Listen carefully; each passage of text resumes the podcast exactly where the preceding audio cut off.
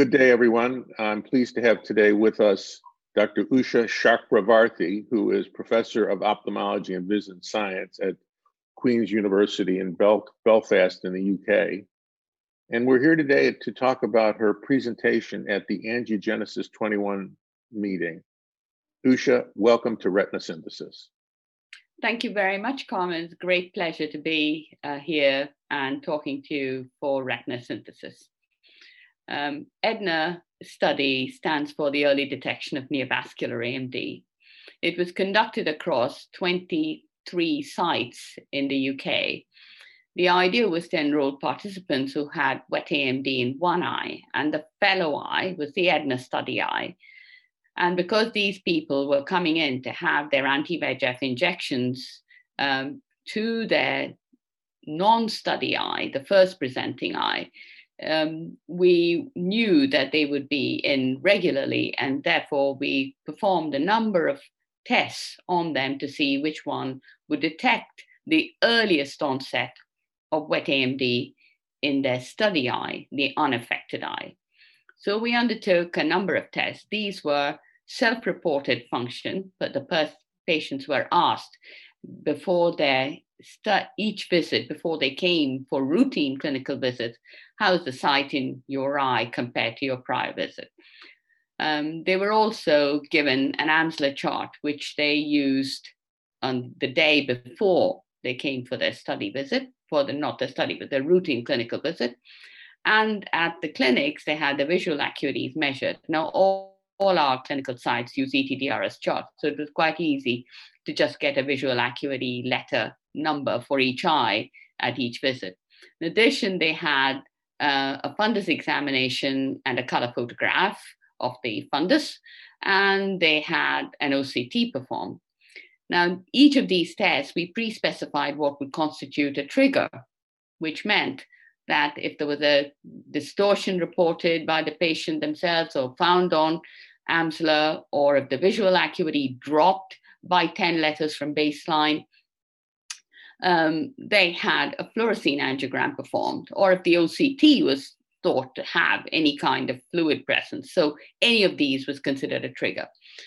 And we had 145 people who were diagnosed as having wet AMD during their follow up, and that constituted around 26% during that period. Um, and 120 of these had a diagnostic fluorescein angiogram performed and which was read at a reading center. So, our main purpose for doing the EDNA study was to look at the diagnostic accuracy, but it also gave us the opportunity of looking at the EDNA study eye, the, the characteristics of the lesion at detection, which we called early detection, versus the fellow eye, the first presenting eye, where they had come in with their, you know, whichever way they had been referred, you know, found to have a, a wet AMD lesion, and we compared it. And that was the data that I presented at angiogenesis. So, what were the characteristics of the earliest lesions that you detected? It was very interesting First of all, the visual acuity at earliest detection was around 74 letters. That is, you know, pretty much in the normal visual acuity range for that particular age group. Whereas in, in compared to the fellow eye, um, the established lesion group, the average visual acuity was 54 letters, so good four lines worse off. The size of the lesion at early detection was around 3.2 square millimeters compared to seven and a half square millimeters in the established lesion group. Now, remember that we're comparing within the 120 persons on whom we had uh, very detailed data. So we are sort of very, they were very much matched the study eye and the fellow eye. Um, the CNV type was also interesting because type, we classify them as type ones, type twos, and type threes, sort of following the latest Conan nomenclature. And in type one lesions, these are the sub RPE lesions. The vast majority of them were subfoveal in the established lesion group as well as in the early lesion group. But the size was dramatically different. So there was again the uh, early lesion group, the lesion size was just under half. Um, whereas in the and in the established lesion group, it was obviously double. Um, type 2 lesions, on the other hand, these are the classic membranes in old parlance, were about 2.6 millimeters in diameter this, when they were in the established lesion group compared to 0.8, so nearly uh, only a third of the size of the established lesion group. And the RAP lesions, which was our third category, were approximately 0.2 millimeters squared. They're smallish lesions in terms of the actual CNV itself. And uh, these were half the size again in the early lesion group. So then we looked at fibrosis and atrophy, which was even more interesting. If you just look at the proportions of eyes that had fibrosis in the established lesion group, 10% to 11% did, compared to under 2% in the early group. And when you looked at atrophy, the proportions exhibiting atrophy were very similar, you know, 11% versus 10%. But the size of atrophy was different. So 2.6 millimeters squared of the lesion was atrophic in the established group compared to 1.4 um, millimeters of the lesion exhibiting atrophy in the early group. In fibrosis too, there was um, the area of fibrosis was threefold greater in the established lesion group compared to the early lesion group. So essentially, all in all, you can see that by detecting lesions early, you are likely to avoid a, a, considerable degree of fibrosis. You're going to avoid having subfoveal lesions. That's the other issue that I forgot to mention. Um, type 2 lesions, the classic lesions, were uh, the majority of eyes that had classic lesions had a subfoveal lesion in the established group, whereas in the early lesion group, the majority of eyes, the, uh, the, the, these classic lesions were extrafoveal or juxtafoveal. So it just goes to show that by detecting early when the vision is good, you can avoid foveal damage you can, and you can have uh, lesions that are less fibrotic and therefore most likely to retain good vision when treated with anti-VEGF agents. One of your interesting observations was that the frequency of type 1 lesions was about the same in the established versus the new lesions. Can you comment on the significance of that finding?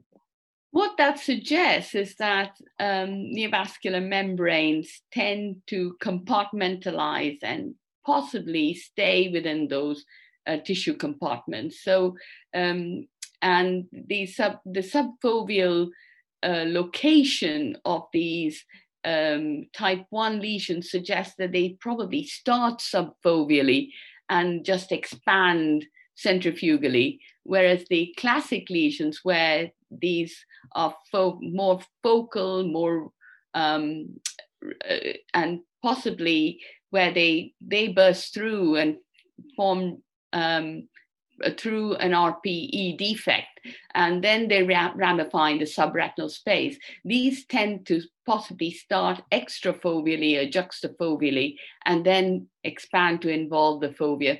So this does suggest that there are um, perhaps etiological differences too between these lesion types, and that's an interesting finding. How frequently were the eyes examined uh, in terms of surveillance? Right. So, just to give you an idea, um, the majority of people who were enrolled in the study had anywhere between 30 and 35 visits in the three year period over which I mm-hmm. followed up, suggesting that they were seen pretty frequently 10, 11 times per year. Um, of course, these numbers um, were reduced by the fact that when participants developed wet AMD in the EDNA study, either were exited from the EDNA study. So um, you would when when when when we look at the 140 um, people who went on to develop wet AMD in the EDNA study eye, then the range was uh, much greater because some developed it very early in their follow-up period, whereas others developed it much later in their follow-up period. And so the range of visits was considerable. But having said that, most, uh, if you corrected it to the duration of follow-up, most had fairly frequent visits. So this was done in the quote pre-OCTA era more or less, though we did include OCTA um, as an a, additional um, test to be done if the site had it. Um, the difficulty obviously was that OCTAs were uh, brought into our clinics at random, into, you know, pretty randomly, and therefore it was not possible to get a systematic um, collection of OCTA data. Mm-hmm. Do you think it would be interesting to do a similar study um, looking, uh, including OCTA? I think it would be fascinating to do a similar study, including OCTA. The difficulty will arise when you see these type 1 neovascular membranes that occur and you can and you observe them in this sort of non-exudative neovascular AMD group. And what do you do with them? I mean, it, it can be um, it can it can pose clinical um, difficulties and conundrums in managing patients when you know there's a membrane there and should you watch should you treat what should you do it'll be an interesting study to do and i do think it's a study that should be done but has to be done carefully what was the conversion rate from uh, dry to neovascular AMD? It it ranged between the confidence limits were probably about you know one on each side, but was around eight percent per year, which is very similar to what was observed in the past. So, in terms of the implications for clinical practice from this study, um, what does that suggest about how we should perform surveillance on the fellow eyes of patients with neovascularization in one eye? It's a very interesting question that you pose. Um, we observed that the sensitivity and specificity of the test technologies was very variable. OCT was definitely the best. Um, patient reported, self reported vision, as well as the Amsler performed very poorly, as did surprisingly clinic measured visual acuity. Therefore, patients simply don't seem able to discern changes in their better eye, the eye which invariably had the better function. And that was something that was quite concerning. So, structural imaging is important home based structural imaging, I think, should be the answer if patients are being seen at more and more prolonged intervals. In, in this particular study, we didn't have many patients who were put onto a treat and extend approach. Most patients turned up for clinic visits. Yes, there was sort of, you know, perhaps in the second year and the third year of follow up, they were sort of redu- increasing the retreatment intervals to six and eight weeks and thereabouts. Um, and clearly, the structural um, te- technology detected the onset of neovascular AMD much more convincingly than any functional test. So it would, it would be very interesting to have a study with the home uh, PHP device, PHP based device, which is which is in, used in the US as one of the functional technologies, um, as well as the home OCT device, uh, because my feeling is that the home PHP is not going to detect um, it, with anything like as much of a sensitivity as the home OCT. So the implication of early detection is early treatment, of course. So Absolutely. what was your indication for treatment in these eyes? And do you have any sense really uh, about the clinical outcomes? Yes, we have looked at some matched outcomes. Now, this data is still accruing because we have an add on study which those participants who exited Edna were enrolled into a follow up study and are being reviewed at one year and two years post um, treatment or post detection, post early detection. The idea is to see how well these um, uh, patients have their outcomes at years one and two after detection um, and compare it to the fellow eyes of the same participants at matched points. And we have some data on this, and it was very interesting to see that in certainly uh, the few eyes that we have um, matched outcome data, we can see that fellow eyes first, I should actually clarify that by saying first presenting eyes with, a, with established lesions at their matched outcome points for the early lesion group had fared much worse, um, usually having 10 letters or more worse function um, after the same number of treatments and the same duration of follow-up.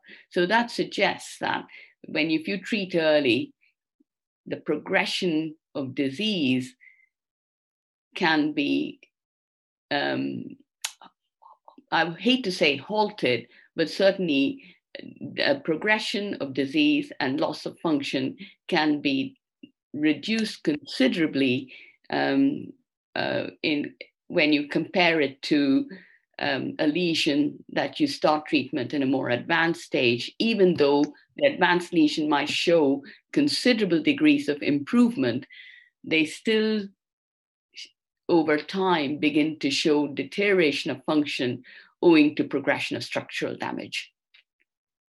Well, thank you very much for, for participating on retinal synthesis. I think this was a very exciting study because it answered a very important clinical question with uh, very, very profound therapeutic implications. So, Usha, thanks so much for being on retinal synthesis. And thank you for inviting me and good to chat.